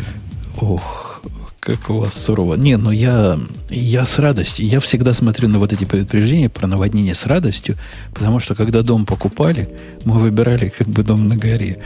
Ну, наш прошлый заливало реально во время ливней. Там в, из подвала воду приходилось выкачивать особыми образами. А здесь мы на горе, здесь красота. Не, ну, тут вы красавцы, все совершенно понятно. Да. Но там-то фестиваль, понимаешь, там воду не откачаешь. Побольше насосов. Больше насосов решит любую проблему. Ну, да. Ты за Яндекс можешь ответить? Или тебе не положено? Ну, да нет, почему положено вполне. Что, нет? что, что это? Что? Какие-то статьи yeah. звучат бессмысленно о том, что Яндекс объединяется с Uber. И читатель этого статьи на TechCrunch, вот если бы я был читателем, который верил бы тому, что написано, решил бы, что Uber и Яндекс теперь создадут вместе новую компанию, а оригинальная компания закроет, потому что нафиг надо. Будет Ян, Янда Убер. Uber Яндекс. Ну, э, э, э, произошло вот что. Произошло то же самое, что с, с Uber произошло в Китае, когда, если вы не знаете, в Китае Uber больше, ну, брендом Uber и сервисами, сервис Uber теперь оказывает не сам по себе Uber, а китайская компания Diditaxi. И сейчас произошла такая же история в России. Что это значит? Это значит, что вы можете продолжать пользоваться сервисом Uber для вызова такси, но приедет вам на самом деле чувак от Яндекс Такси. А, и, соответственно, типа организована новая компания э, с valuation, ну, с оценкой примерно в районе там что-то 3,7 миллиарда, в которой Uber принадлежит что-то там 25%, Яндексу принадлежит 75%. Ну, порядок такой. В смысле, я, к сожалению, не очень владею цифрами, потому что я в последнее время стараюсь не э, лезть в дела такси. У них все настолько классно идет сейчас, что им вот прям советовать это только мешать. Э, там такой очень клевый чувак, Тигран Худовердян. Он прям реально огонь мужик. Прям он в этот проект пришел и ну, типа, он вырос, знаешь, как бывает, вот приходит человек, и прям видишь, как он растет. Прям охеренно. Ну вот, короче, э, это будет действительно одна совместная компания, которая управляет делами э, Яндекс Такси и Uber, но в данном случае Uber, ну, честно, немножко вторичен. Э, компания будет работать в России, Казахстане, Армении, Азербайджане, Белоруссии и Грузии. Э, я не знаю, что будет с Украиной, э, поэтому просто не готов про это отвечать. Ну вот, такая примерно история. А для тех, эм, кто в танке, это ведь mm-hmm. не значит, что Яндекс э, прекратит делать все остальное, что он делал, и будет теперь частью Uber. Не-не, здесь это, тут не очень правильно написано. Точнее, правильно написано, потому что это юридически так. Типа Uber и Яндекс объединились. А на самом деле объединился Uber и Яндекс Такси. Яндекс Такси уже довольно давно самостоятельная ООО, самостоятельная компания. Да это даже не Uber, а какой-то Uber East объединился, правильно? Это какое-то их подразделение в ваших восточных э, Палестинах объединилось с... Э, это небольшой Uber. Это не значит, это, что Uber это, вот больш... это, или, или Да, значит? это большой Uber, в смысле большая. Это, это Uber East, это компания, которая подчинялась на 100% э, компании Uber, очевидно. Вот. И больше того, на самом деле, результатом этой сделки стало ну, типа, Яндекс теперь владеет кус- небольшим кусочком Uber. Вот. В Короче, региональное да. подразделение Uber нашло себе локального провайдера услуг такси, который уже умеет более-менее успешно делать на локальном рынке. И объединили... Это такое объединение бренд, брендов. Или объединение нет, функциональности нет, тоже? Нет, нет, не так. Не так. Давай по-другому скажу. Uber, э, Яндекс Такси был больше Uber в России почти в пять раз, и этот отрыв все время рос. А, и было очевидно, что Uber здесь проигрывает, если по-честному говорить. А, и произошло вот что. Uber, по сути, сдался и сказал, ну ладно, чем мы будем конкурировать? Мы на этой конкуренции все только проигрываем. Давайте сделаем совместное предприятие, а, где Uber вкладывает не только всю, всех тех таксистов и все, весь тот бизнес, который он здесь построил, но и 225, по-моему, миллионов долларов. Яндекс вкладывает весь свой бизнес и э, 100 миллионов долларов. При этом Яндекс получает 60% компании, а Uber получает, ну, типа там 30. Вот как-то так. А вот в смысле технически, технически это приложение, да? Есть приложение Яндекс, это приложение, приложение и Uber. серверная часть. И теперь с точки зрения пользователя будет одно приложение, приложение Яндекс Uber, Uber Яндекс, по которому может приехать Нет, либо Яндекс Такси, либо Uber Такси будет продолжать работать оба приложения, при этом база таксистов будет, очевидно, общая. Э, ну, что, ты же можешь представить себе, как это работает. У тебя есть приложение, которое, ну, господи, оно же просто ходит в сервера и вызывает таксист, э, таксиста тебе, по сути. А то, что происходит на заднем фоне, ты просто не видишь. Ну, вот это на заднем фоне, оно будет единое. Больше того, э, пользуясь приложением Яндекс Такси, теперь ты приезжаешь там в какой-нибудь Берлин, нажимаешь кнопку, и к тебе приезжает Uber, или там в Штатах, неважно совершенно, к тебе приезжает Uber, э, пользуясь приложением Uber в России, э, к тебе приезжает Яндекс Такси, то есть такой, знаешь, это типа такая сквозная, красивая интеграция. Синергия вот. у вас наступит. Синергия. Типа того, да. Круто. Ну, смотри, как, смотрите, дорогие слушатели, как Бобок все нам объяснил. А то со стороны глядела, что Яндекс закрывает свой вот этот убыточный бизнес по поиску и теперь будет всех развозить. Нет, ну, оказывается, нет, нет, не закрывает. никуда он не девается. Это отдельная компания, повторюсь, Яндекс Такси, э, которая является дочерней компанией компании Яндекс, безусловно. Но по факту это давным-давно уже самостоятельное предприятие, которым Яндекс просто совладеет. Как с Яндекс Такси вне РФ? Э, в странах СНГ прекрасно. Э, везде, кроме Украины, где, как известно, Яндекс забанен. Во всех остальных местах пока никак. Но это же не означает, что вообще никак то, как мы зашли, и как мне как, нехорошо так, наверное, говорить, да, но то, как мы триумфально зашли в большей части э, вот этих стран СНГ, показывает, насколько у нас неплохо построен этот бизнес. А, там на самом деле есть гораздо более прикольный вопрос э, про вообще всю эту сделку. Заключается он в том, что это же принципиально разные модели были публично, по крайней мере. Яндекс же всегда говорил, мы не сотрудничаем непосредственно с таксистами, мы работаем с таксопарками. А Uber всегда говорил, а у нас никаких таксопарков, и вообще мы не такси. Э, так вот, дело в том, что ему в, странах СНГ так никогда не говорил. Он в странах СНГ точно так же формировал, типа, так, э, работал с таксопарком, э, формировал, типа, отдельную такое юрлицо, которое было таксопарком, по сути, и всякое такое. То есть, на самом деле, особенности стран СНГ здесь очень сильно повлияли. Вот. Круто. Я на самом деле так, так не, не, не восторженно говорю, но я на самом деле совершенно в восторге от этой сделки, потому что вот каждый, кто ее читает и хоть раз в своей жизни пытался организовать какой-нибудь мерч или acquisition, он представляет, насколько это геморройная сделка, насколько она чудовищно сложная. Организовать новую компанию – договориться о том, что компания, которая меньшая на рынке, вкладывает свой бизнес и много денег и получает при этом всего там типа 30% компании, и компания, которая сильно больше на рынке, но которая вкладывает туда немного денег, э, но э, типа становится владельцем большей части контрольного пакета компании. Как это все будет объединяться? Как, кто, чего? То есть это прям такой страшный вопрос, который, естественно, делался еще э, с пред... ну, типа, вся эта сделка, причем она э, изначально строилась вместе с предыдущим CEO компании, с э, Трэвисом Калаником, а закончилась уже с, с нынешним. То есть это, ну, как бы за это время в Uber успели, успел CEO смениться. Ну, нечего было к девкам приставать. И Чего? не сменился. Где, где в компрессовать? Я думал, ты это мне сейчас. Э, твой весь спич навел меня на мысль о том, что вчера я завел себе виртуальную кредитную карточку, чтобы купить 2000 патронов. Потому что место Класс. такое стрёмное, там патроны продают, я там никогда не покупал. Поэтому завел виртуальную. А вот если бы у меня была реальная от нашего следующего спонсора, может, мне не пришлось бы такой виртуальную, потому что такую реальную, наверное, не жалко. Но вот вам реклама от еще одного нашего спонсора – Спонсор этого выпуска – Банк Тиньков. Оформите карту Тиньков Блэк и получайте настоящий кэшбэк. 1% с каждой покупки. До 5% в выбранных категориях. И до 30% по спецпредложениям от партнеров банка. Никаких баллов или фантиков. Кэшбэк живыми деньгами каждый месяц. Тиньков Блэк. Пожалуй, лучшая карта с кэшбэком.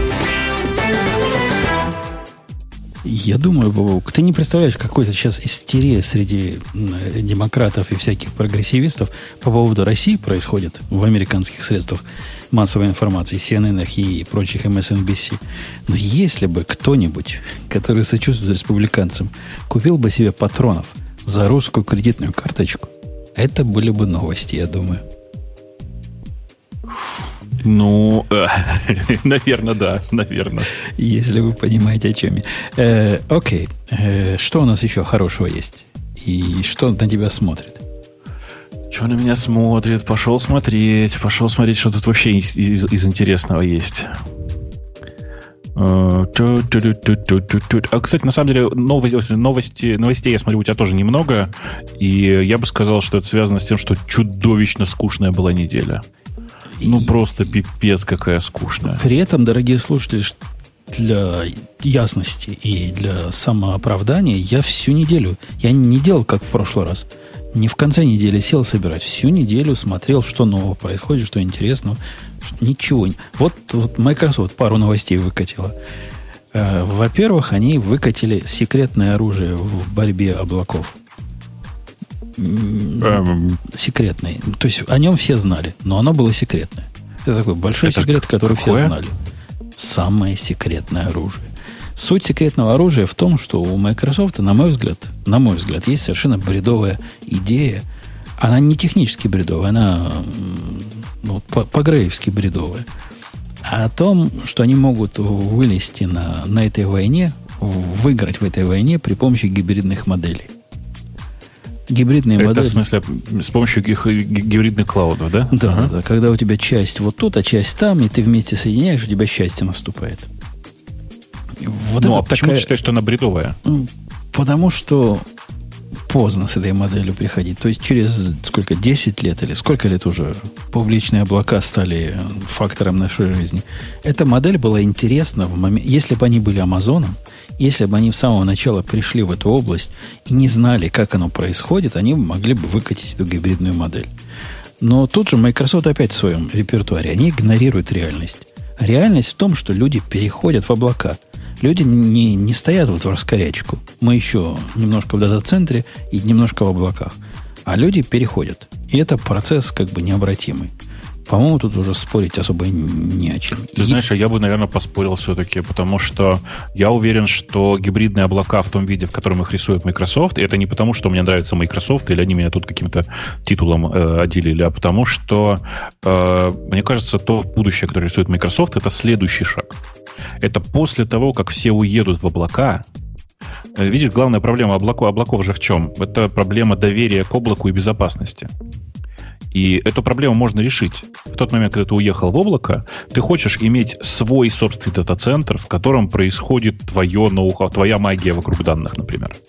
Твоя личная магия, которую ты не хочешь показывать никому никогда. И в этом отношении гибридные облака — это прям золотое дно, конечно. Это с одной стороны. А с другой стороны, обрати внимание, что им же нужно как-то выделяться продуктово от э, продукта лидера, от э, Амазона. И с этой точки зрения им нужно было хоть что-то, в чем э, ты показываешь, что мы по-другому умеем. Мы умеем лучше, мы умеем так же, как Amazon, а еще мы умеем вот что. И вот это вот что с точки зрения крупных бизнесов, гибридные облака, это прямо выход для них. Потому что, смотри, я считаю, что будущее за гибридными облаками, с одной стороны, а с другой стороны, я считаю, что есть еще огромное количество компаний, которые еще не уехали в облако. И для них гибридные облака — это вот дорожка туда, в ту сторону сначала. Я считаю, что они решают проблему, которой нет, с одной стороны, а с другой стороны, они решают проблему, которая уже решена теми, кто эту проблему решал в первом, так сказать, приближении. Речь тут о чем идет? Если у вас есть... Это не разговор о том, что вот у вас есть железная инфраструктура, и вы хотите перейти в облако, и как промежуточный этап у вас есть такой гибридный. Нет. Они говорят, если вы типа как на каком-то уже облаке внутри, какое, какое у тебя какое-то облако внутри, может быть, VMware у тебя внутри есть. OpenStack. OpenStack. OpenStack это ну. только у особо, особо отвязанных. А так весь Enterprise на VMware сидит. Хорошо, вы сидите на VMware. Так. И, и теперь вы хотите расширить вашу модель. Ладно, не будем, не будем говорить, как я говорю, что это переходный период, и в конце концов вы просто переедете. У вас миллионные вложения в дата-центры, вы хотите расшириться в облако и связать. Вы уже можете это сделать без всякого Microsoft. Это раз. Во-вторых, вам не надо менять свои VMware. Для этого ваши любимые. Вы можете расширить ваши VMware в их же VMware. Я не помню, как это называется, балалайка. Но а, у них есть такая услуга. То есть расширяешь свое облако туда, в настоящее облако, локальное. Слушай. А эти чуваки то, чего что... говорят? Вы, да. Мы вам дадим такой, э, такую инфраструктуру, которую вы сможете у себя локально в дата-центрах натянуть на свои сервера. И ваши облака будут локально сквозным образом соединены с вашим Azure ом. Кто целевая аудитория вот этого предложения? Ты большие бизнесы. Еще раз, ты почему-то думаешь, что большие бизнесы устроены не так, как люди. А я мой любимый пример это, конечно, типа жевательная резинка, резинка с ксилитом и карбамидом. Да блин, во всех жевательных резинках есть резинках есть ксилит, ксилитол. Но э, рассказать об этом отдельно, сказав, что у нас вживательная резинка с ксилитом, как бы автоматически говорит о том, что типа, ну, многие на это покупаются. Это выделяет, как выделяет все это у других, э, относительно других. Больше того, акцент на микс, на типа вот на этот, этот гибридное облако, да, hybrid cloud, на самом деле это же ну, бред, потому что ничего тебе не мешает. Есть куча тузов, которые позволяют тебе строить гибридный клауд вместе с Амазоном.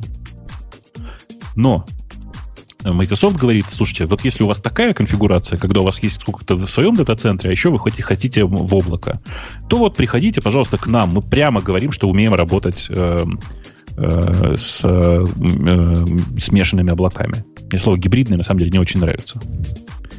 Их, подход, вот, и, да, их да. подход не такой, как у Амазона. У Амазона подход рабочий крестьянский. Они говорят, у вас есть какое-то облако у себя там на железе на своем. Не облако, свой дата-центр. Нас особо не волнует, что у вас там в дата-центре. Вы хотите организовать надежный канал? Вот вам 33 способа, как ваш дата-центр связать, прошить буквально в одну сеть или в набор каких-то сетей. И это делается. Это прям несложно даже делается. Даже я это делаю, хотя я по всяким BGP и прочим сискам небольшой специалист. Приходилось. А эти говорят нет. Эти говорят, Microsoft, у вас бесшовная связь. У вас такое вот такое же облако, только на вашем железе. И наше облако, которое такое же, как ваше личное. И вам абсолютно все равно, где, где, где все ваше хозяйство бежит. Вот эта часть, вот, вот этот высокий уровень интеграции, я не очень понимаю для кого.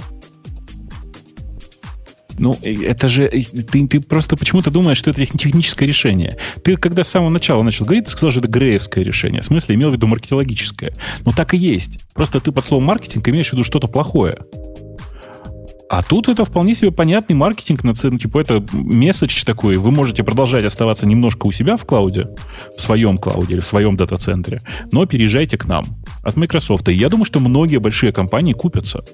Когда и... ты говоришь, что люди уже давно поехали в облака или уже давно в облаках, ты, мне кажется, очень сильно передергиваешь. Я знаю гигантские корпорации, которые вообще к облакам не притрагивались никогда. Есть, уже сейчас есть такая компания одна, которая поставила на гибридные системы. И что-то у нее с облаками не полетело вследствие этого. Я про Oracle говорю. Вот не летит. Не, ну, не Oracle, Oracle же ничего не летит, кроме Oracle. Понимаешь? Ну, как Java, они ее пытаются, пытаются со, все, со всех сил придавить. Здесь мне очень нравится, есть такой прекрасный какой-то был э, ролик такой, где дети должны были на линейке выпускать голубей. Видел, нет? Нет. И, и выпускают этих младшеклассников, они выбегают, в руках у них голуби, они кидают их вверх, и голуби падают вниз, потому что они все мертвые уже давно. Так вот, э, попытаться запустить Java, это вот примерно оно. Они ее подкидывают, она какое-то время летит по инерции, по красивой параболической траектории, потом падает обратно. Э, вот так сейчас выглядит запуск э, Java. А, и большая часть продуктов Oracle, они правда вот такие неприятные. Ну, что поделать. Oracle уже полетел, он анонсировал на днях Oracle Cloud. Да мы уже не раз тут обсуждали разные анонсы вокруг Oracle Cloud. И я знаю не понаслышке от тех людей, которых Oracle преследует, прессует. Вот знаю реальную компанию, реальный случай – такой около государственной компании, который пришел Oracle и заставляет их подписаться на клауд. А не то они будут брать за CPU, там как-то пересчитано за, за базу данных в три раза больше, чем брали до этого. Ну да, таким образом, наверное, в конце концов полетит. Ну, короче, э, я считаю, что то, что делает Microsoft, на самом деле это довольно большое дело. Они э, сейчас своим у них очень хороший контакт с большими бизнесами и с бизнесами вообще. И то, как они сейчас заманивают э, в облако, как мне кажется, может подействовать очень хорошо. И реклама вот этих гибридных облаков, она позволит людям сначала, э, там, может быть, купиться и поехать в Azure, а потом, может быть, поехать и в Amazon, и в, Compute Engine, и куда угодно, потому что если ты уже уехал в облако, то тебе в глобальном смысле без разницы, в какое облако ты поедешь дальше. Э, ну, ладно. И мне это видится ты правильно говоришь, маркетинговым ходом, который технически ну. не очень внятный. Но если им поможет, флаг в руки. Мы только за, за конкуренцию в облачных делах. Зачем нам всего один провайдер? Пусть будет хотя бы два. Или даже четыре. Как теперь Алибаба считает, что у них... Алибаба, да? Кто, кто там поднял? Кого Чего? Облако-то новое? Да, Алибаба, да. Алибаба, конечно. Я не путаю. Алибаба. А я знаю еще Алибабу, они вот этот Vue.js поддерживает, типа тайна. Вуе. Вуе, да? Вуе. Да, да, да, да. Окей. Okay, вот. Не, но ну, они много проектов сейчас поддерживают. Они, э, это одна из самых больших китайских корпораций, и там я два раза встречался с их генеральным директором, который совершенно очень крутой э, и такой, знаешь, типа, как это сказать, очень интересный китаец. Это редкий китайский генеральный директор, который говорит по-английски. Они же все предпочитают по-английски как бы делать вид, что не говорят, не говорят, а этот прям открыто говорит. периодически. Вышел из шкафа? он, там, ему просто поздно прятаться. Дело в том, что он начал заниматься своим бизнесом вот этим айтишным очень поздно, а до этого работал преподавателем английского. Поэтому ну, как бы ну, не, не получается прятаться. Да. Разведить не получится. Да. Ну что, давайте тему... Давайте. Давай, бабучище, темы наших слушателей. Похоже, пора. Давай, давай посмотрим, что там у нас есть. Они Я не просто не, не должны, смотрел их совсем. Должны были что-то наваять. 40 комментариев нам оставили. 40, представляешь? Пока не начали тему, я еще раз хочу наших слушателей поблагодарить за отзывчивость. Когда я кинул клич, не помню, был ты или нет, mm-hmm. писать, писать, делиться, общаться. Просто, да, да, я пригрозил. А если нет, так будет то, что то, что вы себе даже представить не можете случиться. Напугал Слушай. ежа голым тем самым. Пишут комментарии. Однако некоторые из них поражают воображение. У нас появился человек, который специалист во всем. Сначала так. он выступил по поводу криптовалюты и объяснил, почему ты дебил. Ну, а я что-то не читал, а там каждый второй. Не, не знаю, там много текста, не осилил. Однако, когда он начал выступать по поводу э, женщин и половой дискриминации, и как она на самом деле происходит в Америке, у этого чувака есть четкая такая точка зрения, как на самом деле происходит в Америке. Она такая диковинная, мягко говоря, я слово подбирал. Например, а если, он... если у тебя заказчик да. республиканец, Бог, то он тебе да. не придет, если у тебя женщина работает. Вот реально, а реально чувак такой пишет. Ты, ты почитай, там обхохочешься. Я попробую. Ну, что-то я надеялся, что там будет какая-то реальная нормальная критика моего, моего, моего, моего рассказа про криптовалюты. Оказывается, это чувак, который немножко сумасшедший. Ну, хорошо, я почитаю. А, слушай, я пошел смотреть э, новости, и они по большей части так или иначе повторяют то, что мы уже говорили. А, по поводу Яндекс объединяется с Uber, тролля тополя, первый же комментарий, получайте монополию со всеми вытекающими. Чуваки, чтобы вы понимали, Uber вместе с Яндексом в российском рынке такси занимает по разным подсчетам от 6 до 8 процентов. А, поэтому тут как бы о монополии говорить еще рановато. Вот посмотрите на то, что делает Fasten, ребята. Они реально самый большой в России таксопарк, как мне кажется. И там прям, ну, там не, не монополия, но довольно круто. То есть они крутые сами по себе. А, а, тонкая шутка в комментариях у нас дальше про анонс GoTo, в смысле Go 2, и комментарий о том, что ну вот, говорили, что не будет GoTo, а, да, тонко, конечно, да. да. Тонко, тонко. Да, GoTo, значит, не рекомендуется к использованию. Э, да, и, тут просто нужно уточнить, на всякий случай, что по-английски GoTo и GoTo это два разных, как бы, ну, оно отличается по звучанию. Но не очень важно, да. Ага. Э, workspace с несколькими рутами в Visual Studio. Код, Слушай. о котором мы тут давно мечтали, почти появились. Э, ты знаешь, я тебе хочу, что хочу сказать. Я тут внезапно обнаружил э, массовую миграцию вокруг себя людей с Atoма на Visual Studio Code. И я посмотрел на него еще раз. Э, ну, как он, конечно, он для меня не решает мои проблемы, потому что, ну, блин, потому что, потому что Emacs э, или Яндекс Alice, как теперь не знаю говорить-то. Но если, типа, выбирать между всеми на электроне написанными редакторами, то Visual Studio Code внезапно, наверное, ну, типа, в моих глазах точно лидер. Я не Прям... знаю за лидера, вот не скажу. Но с точки зрения программирования на Go, на нем было программировать на Go не хуже, чем на Атоме. С одной стороны. С другой стороны, он мне казался более предсказуемым. То есть вот таких странных WTF с ним не происходило. Я, я обновляю версии время от времени, смотрю, что у них происходит. И как бы все продолжает работать. За исключением разных экспериментальных фич, которые я там руками сам написал. Но на то они экспериментальные. Однако отсутствие множественных э, рутовых папок в проектах для меня это шоу-стопер. Я не знаю, для кого оно не шоу-стопер. Я не понимаю этих людей, которые сейчас это могут использовать. Чем эти люди занимаются? Они монолиты Ну, я не знаю. Э, да, да. И, я при этом, знаешь, что хочу тебе сказать? Что, конечно, появление, э, как это, multi-root workspaces, э, это прямо большое дело. И я так понимаю, что это типа альфа, да, их? Это такой ночной билд какой-то такой. Да. Почему ночной билд?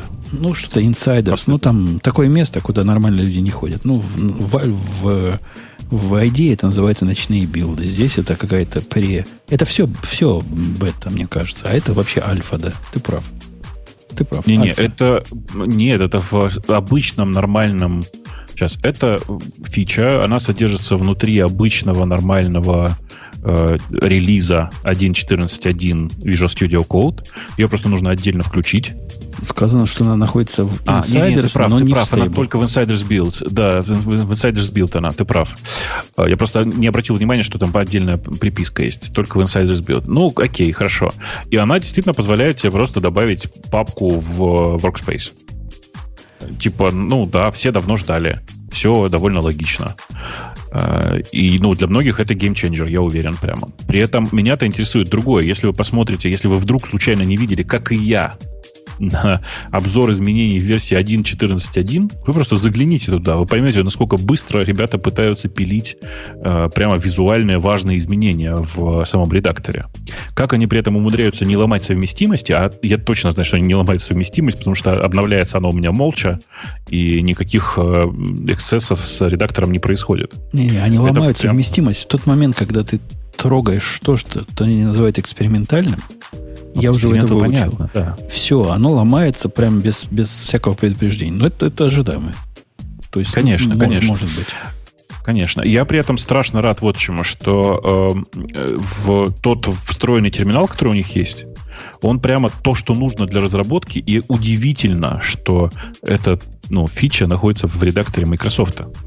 Я тебе скажу больше. Этот, вот этот, наличие этого терминала, это, по-моему, главная причина, почему, выбирая между атомом и, и VS кодом, вы выберете VS код. Тут есть вменяемый, правильно сделанный, прелестный, прекрасный, идеальный терминал. Он лучше, чем в IDE. Он лучше, чем везде, где я видел. Это лучший терминал, который в вашем редакторе. Им реально Ты... можно пользоваться. А ты знаешь, да, что он TMUX поддерживает? Так, чисто уточнить. Ну, я, я не пробовал, но, но он ну, прелестен. Он открывается в правильном месте. Явно делали да. те, кто им пользуется, в отличие от ID, где попробуйте открыть в многомодульном проекте, дорогие, в ID терминал. И увидите с удивлением, он откроется в каком-то странном месте, где лежит root вашего э, IPR или там .idea файла. Почему там? Зачем там? Кому там важно открывать терминал? Известно только JetBrains. В чате спрашивают, что там за терминал. Чуваки, там просто терминал, встроенный в э, текстовый редактор. Ну, в смысле, это вкладочка такая, там же, где обычно, например, у тебя лог печатается при дебаге, такая, ну, типа дебаг-консоль. Вот там же у тебя в той же в, отдельном вкладе, в отдельной вкладочке по умолчанию находится терминал. И это полноценный, нормально работающий эмулятор терминала. Вот просто, он просто работает и работает как часики. Евгений пишет, поскольку тезка отвечу, а что мешает открыть несколько раз Visual Studio, код на разные папки? Ну, а у меня 12 ми- микросервисов в проекте. И что я буду с этими 12 окнами делать? Я же заколебаюсь между ними переключаться. Но это не подход. Я, я, я, честно говоря, не понимаю, кто может жить с, э, с единым рутом. Но теперь уже, видимо, никто не будет жить, поскольку будет э, workspace. А мне в последнее время в workspace перестало хватать э, в Atom, в, в проектах, где можно много папок, перестало хватать э, плоской структуры. Захотелось какой-то иерархии. Это извращение, думаешь, Бабу? Да нет, мне кажется, что нет. Почему? Ну, то есть мне хочется, чтобы были там верхнеуровневые группы, внутри которых это можно в ID сделать. Это нельзя сделать в Google Lang и прочих пайчармах, но в ID с модулями можно модули группировать внутри каких-то логических групп. Вот такого мне, мне бы такого теперь хотелось. Это следующий, следующий этап, куда я буду весь код давить и атом давить. И рекомендовать им такое сделать. Ну, ну да. А, что-то я хотел сказать. А, в чате спрашивают, поддерживает ли VS Code э, WSL, в смысле э, Windows Subsystem for Linux. Ну, э, как? Это такой вопрос из серии, поддерживает ли Windows э, вызов э, LX Run из баша, например. Ну да, поддерживает.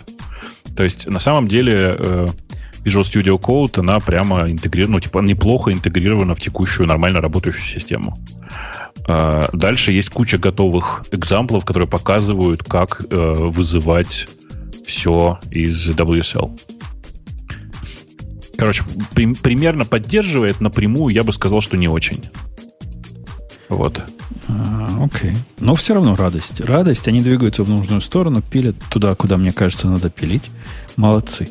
Молодцы. Да-да, я бы сказал, что это на самом деле, вот, ну, вообще я, наверное, тут самый большой фанат Microsoft во всем подкасте, потому что я много пользуюсь всякими штуками от Microsoft.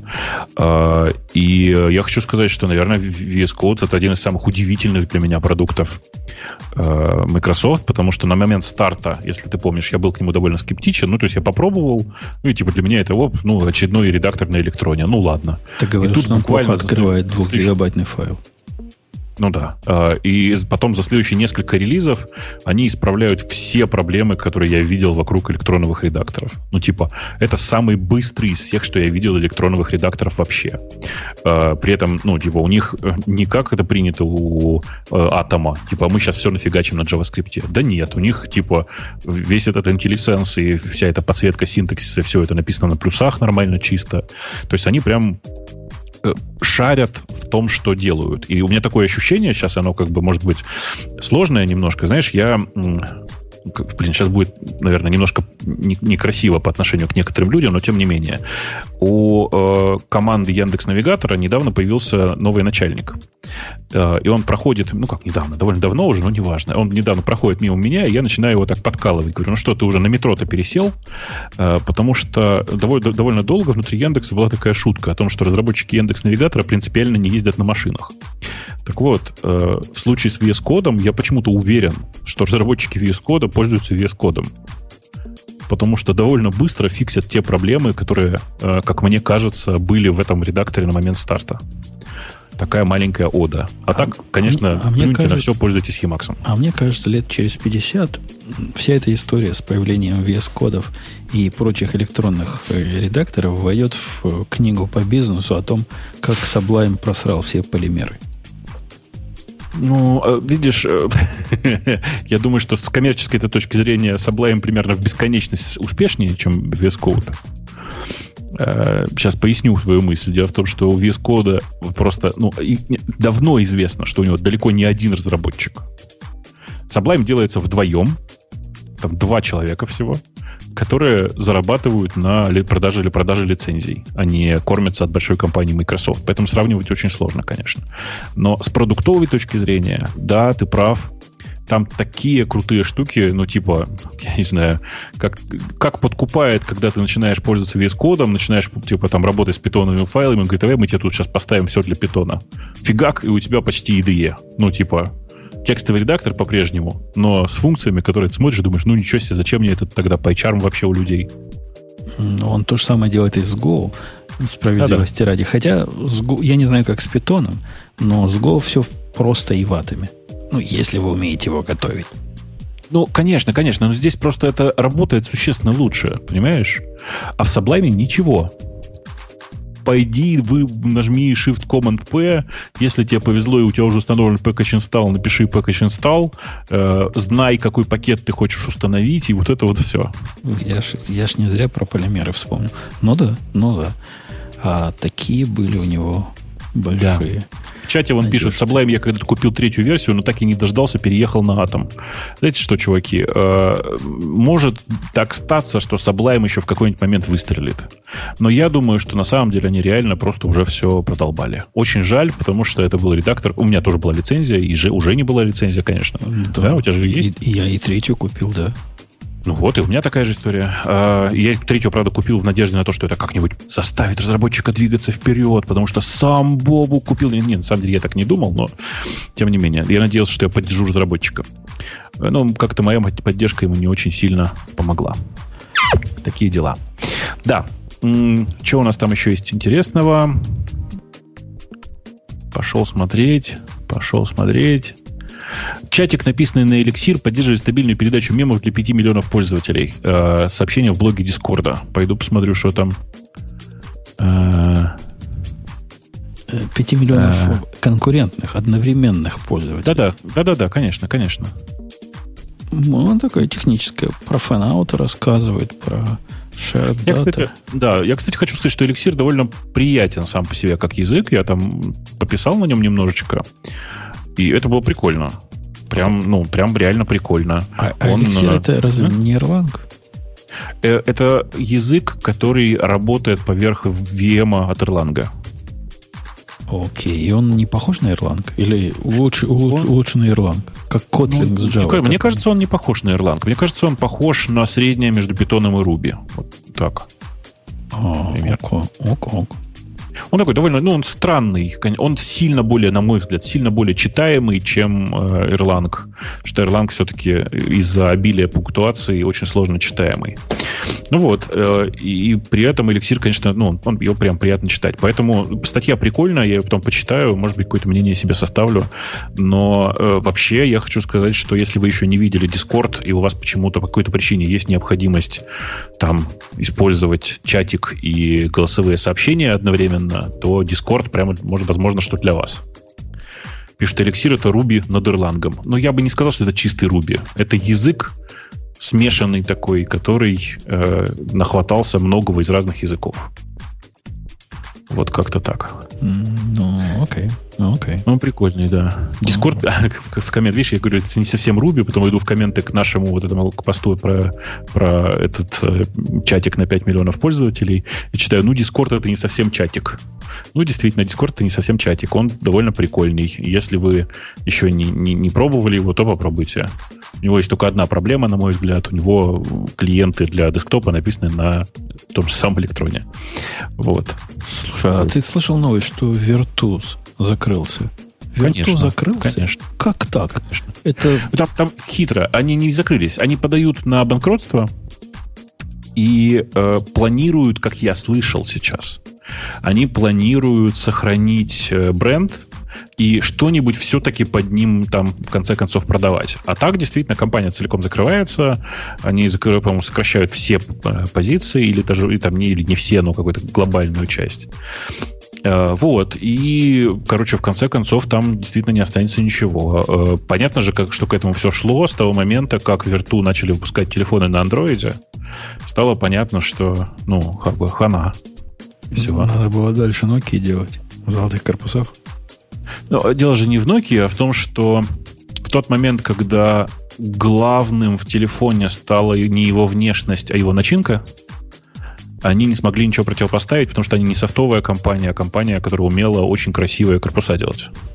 Такая, И то слово очень красивое, да. Компания модных изделий.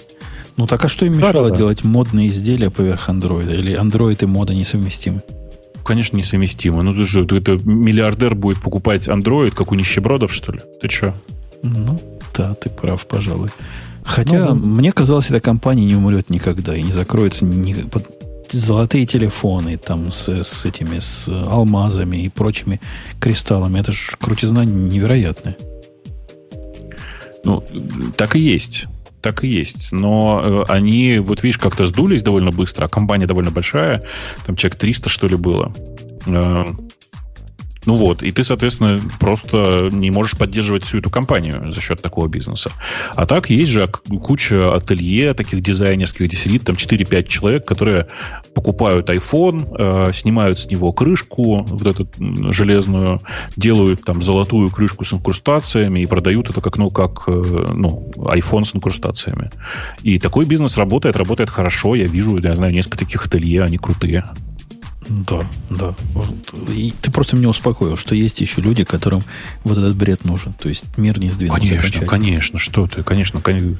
Все, все по-прежнему все. Окей, окей, окей. Вроде больше тут тем особых и нет. Я смотрю, смотрю, смотрю. ECMAScript 8. Ты что-нибудь знаешь про это? Че? ECMAScript ну, 8. ECMAScript 8 нет, я не смотрел на него, и э, надо сказать при этом, что меня вообще вся эта тема очень напрягает, потому что есть еще много environment, где предыдущий ECMAScript не реализован, поэтому о чем мы говорим?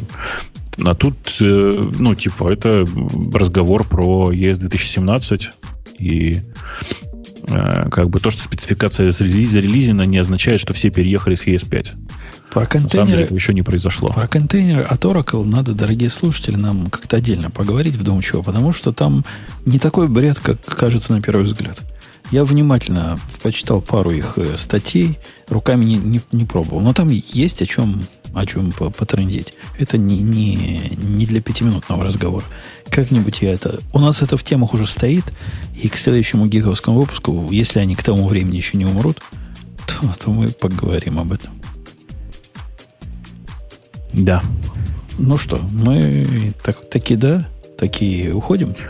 Там остался последний вопрос э, э, в конце, который адресован непосредственно мне. Написано fork биткоин, в скобочках для пабука, buy, sell. Э, но если вы хотите моих рекомендаций, прошу заметить, что это мои рекомендации, и я не отвечаю за ваши риски. Я вам не рекомендую ничего то у меня позиция такая, если оно продержится с таким же трендом до конца июля, а логика у форка, она именно такая, в смысле, логика у курса образования, она именно такая, то я бы сказал, что это strong buy, э, потому что я так буду делать. А во всем остальном, ну, посмотрим на то, что будет происходить. Да. Вот и, теперь можно все. И теперь на этой оптимистической ноте напомню, что у нас есть DigitalOcean, он скажет свое прощальное слово, а мы с вами до следующей недели. Надеюсь, кто-то еще придет. Да, пока. Да. Хотя и вдвоем тоже мы выступили как, как в суровые. Нет, да мне кажется, мы можем вообще всех разогнать. Если бы я еще каждый раз приходил, так мы вообще с тобой вдвоем зажигали. Э, окей. И DigitalOcean напоследок. Давай. Это шоу создано при поддержке Digital Ocean. Digital Ocean – провайдер доступного облачного хостинга. Всего за 55 секунд и 5 долларов в месяц вы можете создать свой облачный сервер в одном из дата-центров, расположенных в Нью-Йорке, Сан-Франциско, Амстердаме и Сингапуре, и управлять им с помощью простой, интуитивно понятной панели управления или воспользоваться пользоваться мощным API. Начните прямо сейчас. Введите промокод радиодефис при регистрации и получите 10 долларов бонуса на аккаунт.